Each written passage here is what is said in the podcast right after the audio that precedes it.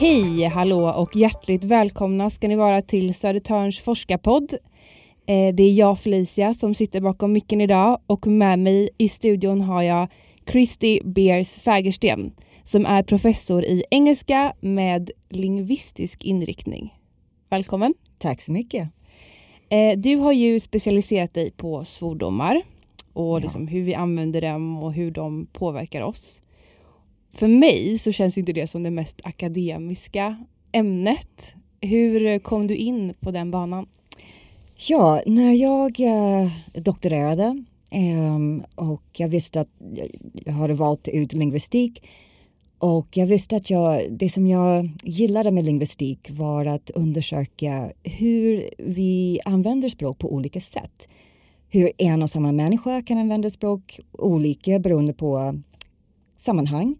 Eller hur människor emellan kan vara olika när de använder språk. Och någonting som jag märkte med mig själv var att jag inte använde svordomar um, överhuvudtaget egentligen. Men att jag verkligen gillade när andra gjorde det.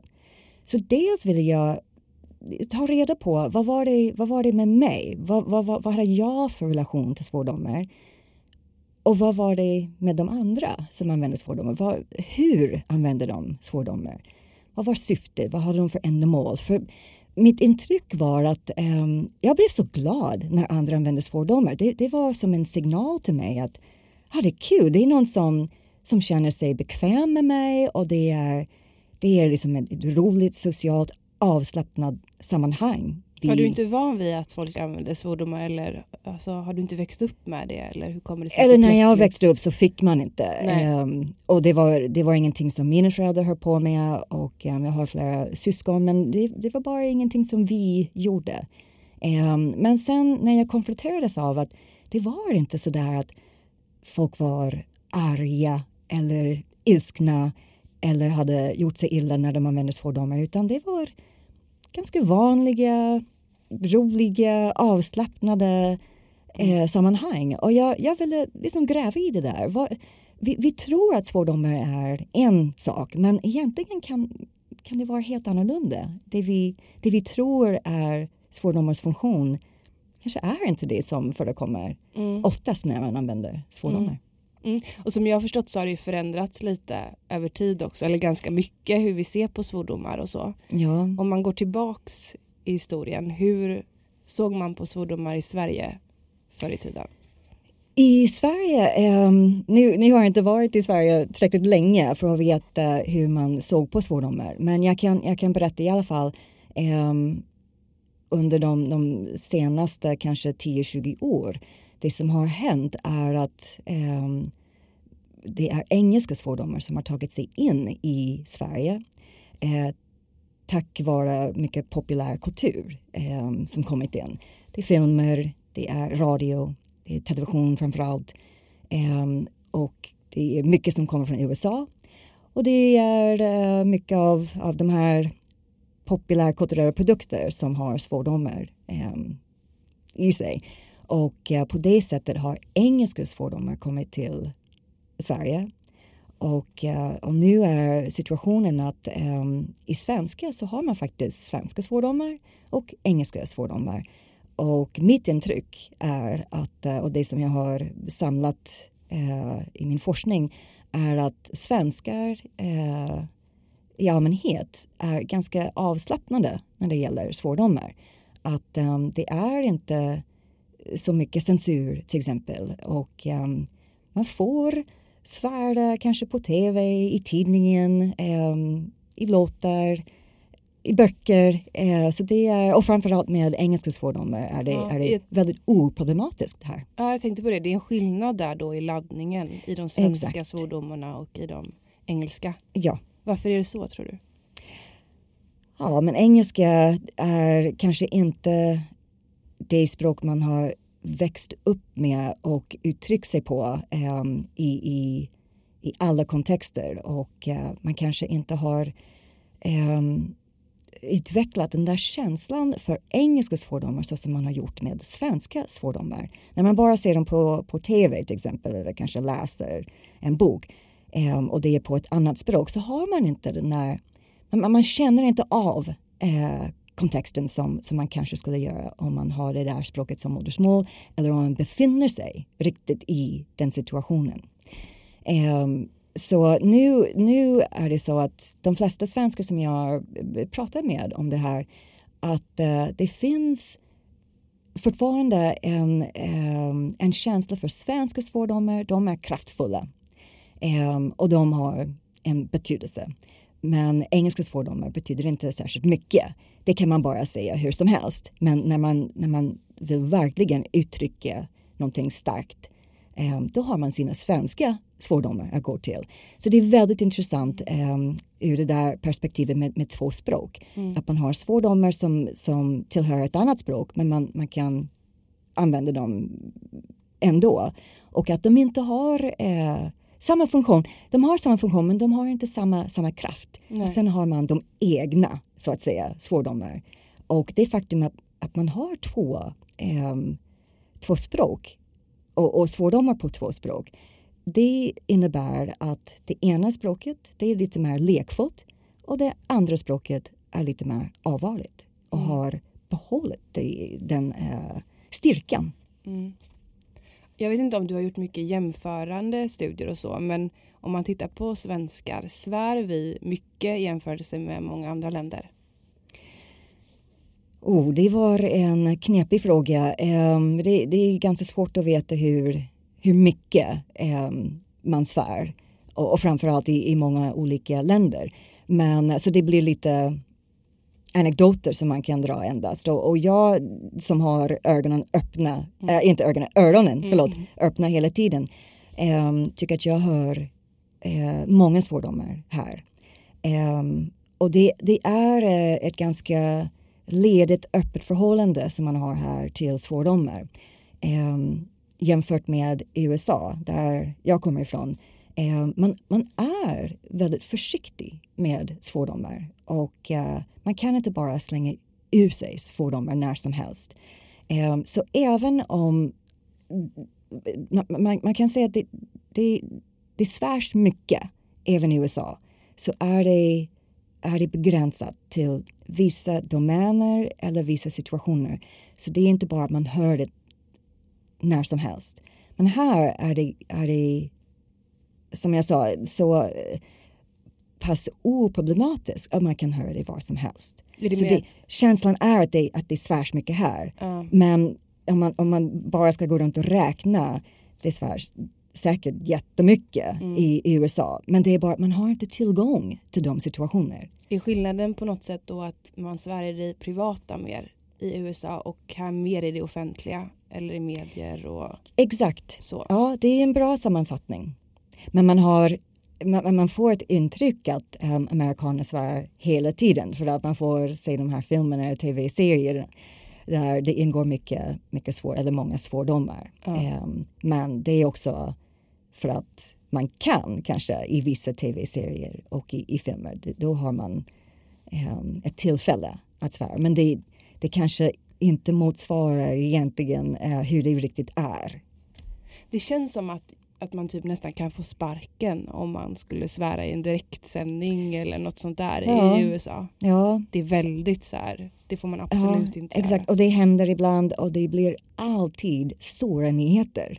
Om man bara oavsiktligt säger någonting och, och på, på tv um, då skäms man direkt och man, man känner direkt, åh oh, nej, det, det, det bara gick lite för fort. Och det var ingenting som man kunde kontrollera och sen blev det nyheter. Um, och vissa tycker det är jätteroligt och vissa tycker oh, usch vad hemskt. Um, det kunde ha varit barn till exempel. Ja, som är det det man på. är mest rädd för? Ja, så det, ja, att det exakt. ska vara barn som hör det? Ja, det, det är det man säger ja. um, i alla fall.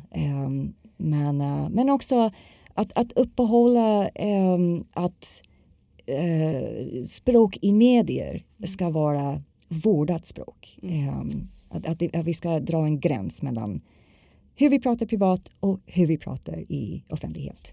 Mm. Jag, tänkte, jag vet att du har, håller på att bedriva lite forskning just nu om eh, svordomens kanske lite nya roll ja. eh, i samhället idag. Kan Ja. du berätta lite om vad du pysslar med? Ja, jättegärna. Så det, det är um, projekt som jag kallar eh, svordomar till salu. Eller swear words for sale. Eh, och det handlar om ehm, att, det, att det har kommit så många produkter med svordomar i tryck. Um, och det, det är säkert många som har sett till exempel T-tröjor med, um, med svordomar. Um, och, och kanske några uttryck eller någonting. Men det har kommit flera andra typer av, av produkter med svordomar i tryck. Och jag, jag, det som jag försöker undersöka är om det är svordomen i sig som är själva produkten. Eh, men jag har märkt att det, att det kommer produkter som är heminredningsartiklar. Och det tycker jag är intressant för att um, det, är ganska, det är oftast ganska liksom, piffiga saker som man ska ha i sitt välstädade hem. Um, i, en kudde i soffan och på kudden så står det fuck till exempel. Um, eller någon, någon välkomnande skylt um, eller matta framför dörren där det står shit eller fuck på och, och kanske andra ord. Um, och jag, jag såg uh, um, kuddar som har broderi. Mm. Och broderi är också eh, liksom eh, ett fint hantverk och, och sen ska man brodera kanske blommor eller någonting men det är broderade kuddar och det står liksom fuck eller shit. Men, men i skrivstil, det ser jättefint ut och det är blommigt och det är ja, det ska vara liksom i, i finrummet. Um, så dels att man, att man bryter med, uh, med det här att, att hemmet ska vara välkomnande för, för gäster till exempel. Det ska liksom vara trivsamt. Och vår tanke med svordomar, eller vår tro är kanske att svordomar är inte så. De är inte trivsamma um, eller välkomnande eller gästvänliga. Så det, det, är ett sätt att, att leka lite med våra eh, relationer med svordomar. Jag tror att det var förra året så kom också ut en, en, en bok som var en um, typ en, en godnatt, bok. Um, ehm, så det var, jag vet inte, 20-30 sidor med typ en ramsa Um, och på varje sida så, så var det en replik. Um, så ramsan på varje sida skulle avslutas med Go the fuck to sleep. Så det var tänkt att föräldrar som försöker natta sina barn och det kan i sig vara ganska uh, frustrerande om, om, om, om barnet inte vill somna. Man ska läsa den här sagan och, barnen ska uh, bli trötta och, och, och somna. Men att det tar så lång tid eh, gör att, att föräldrarna kanske vill svära för de är så frustrerade. Och på det sättet kan man få ut här, den här frustrationen med go the fuck to sleep. Eh, och det, det är någonting som många föräldrar kanske känner igen så det är den här igenkänningsfaktorn gör det lite roligare. Mm. Eh, men också att egentligen är det en produkt för barn. Mm. Eh, och det bryter mot den här stereotypen. Vi ska inte svära. Framförallt föräldrar ska inte använda svordomar med sina barn och de ska inte eh, låter sina, eh, sina barn exponeras för svordomar. Eh, och när, när, vi, när vi har svordomar med barn så är det, eh, är det någonting som inte riktigt går ihop. Och därför är det uppmärksammat. Men tror du att det är en väg mot att svordomar kommer bli en väldigt så här, vanlig och normal del av språket. För jag tänker så här att det är kanske lite spännande med svordomar för att de har varit förbjudna. Mm. Det är lite det fula och sen börjar man blanda ihop det med det fina, den kontrasten som sker där. Ja. Är det en normaliseringsprocess eller är det bara en, liksom mer en trend just nu? Oj. Det är en fantastisk och mycket viktig fråga. För som du säger, det är just den där kontrasten som vi behöver det, det vore inte roligt. Det vore inte någonting som man vill skratta åt och absolut genast köpa om inte den här kontrasten fanns. Men att, att den utnyttjas och exploateras på det här sättet det gör att man kanske har inte, att, att, att kontrast, kontrasten kommer att suddas ut.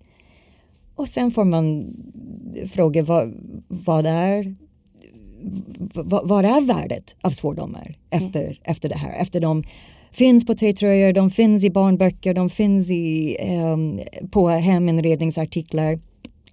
så kanske det, det är inget värde kvar. Um, så det, det, det, det, är någonting som vi måste bara vänta med och, och se. Mm. Men jag, jag, tror faktiskt att det, att det kanske är inte bara en trend utan det är en utveckling. Um, och jag tror att det, jag, jag kommer att säga drabbar, jag tror att det drabbar eh, engelska framför allt för att engelska är ett språk som hela världen eh, använder eller kan använda. Det är ett världsspråk och alla får använda svordomar och de sprids på det sättet och det också bidrar till att, att um, svordomar förlorar i sitt värde.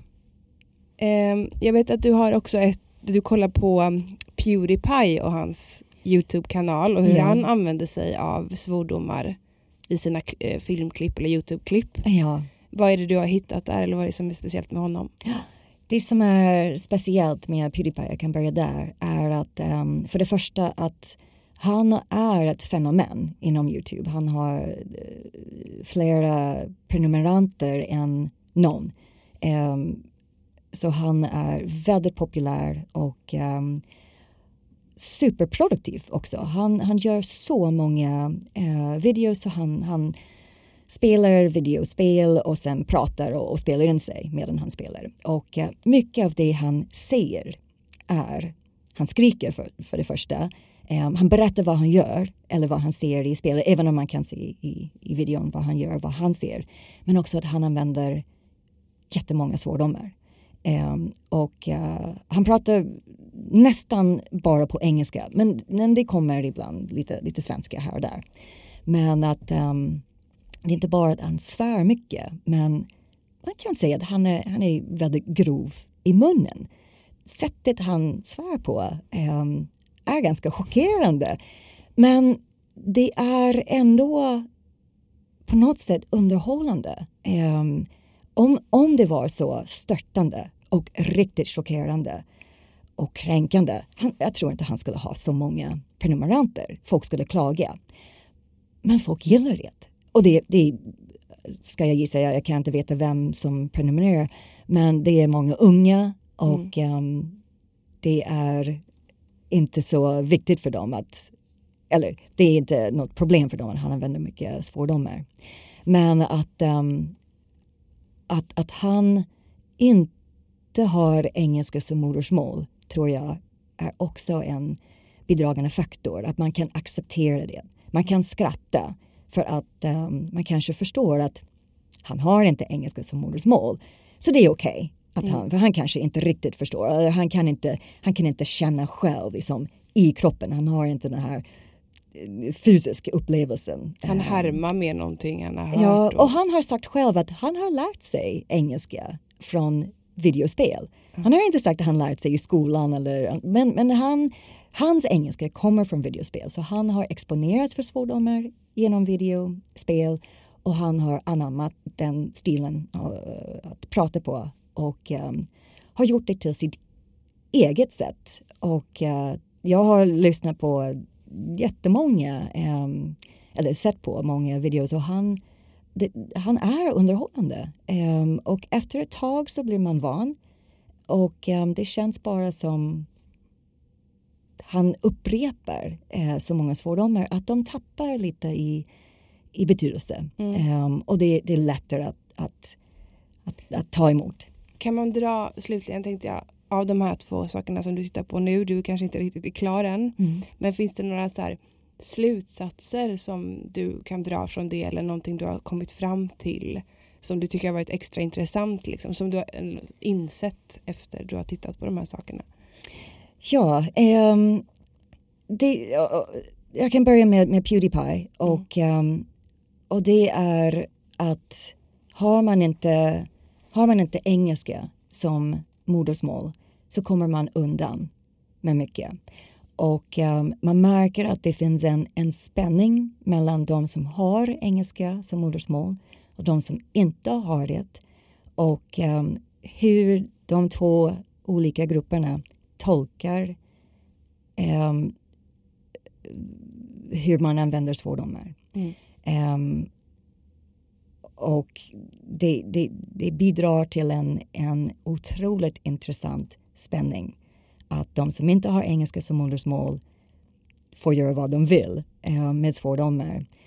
Eh, medan de som har engelska som modersmål eh, nästan måste liksom kämpa med att, att behålla värdet och att det är många som vill um, agera liksom polis, språkpolis med de som inte har engelska som modersmål.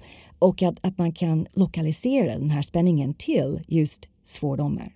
Att det är, det är en, en, en grej som man verkligen känner starkt för.